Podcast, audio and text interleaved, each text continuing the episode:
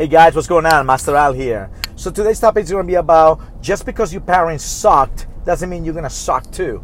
And what I mean by that, with all due respect to your parents, my parents, what I'm trying to say to you is this. Just because your parents couldn't get something done or they couldn't achieve their goals and their dreams and aspirations and get that dream home and all this stuff and whatever it is that they wanted out of life, it doesn't mean that you're not going to be able to. Just because we have the same DNA in our system as our parents, it doesn't mean that we are facing the same situations. Maybe perhaps your parents didn't have the support that they needed. Maybe perhaps the ability to do things around the time when they were young wasn't there for them. All right? So just remember, the past does not equal the future, and just because your parents sucked at something and they couldn't get it done, it doesn't mean you cannot get it done. My father told me I will never make $1 teaching martial arts, not $1. Guys, I can only tell you how much money I've made teaching martial arts. So guess what? Just because he sucked at something doesn't mean I'm going to suck at it too.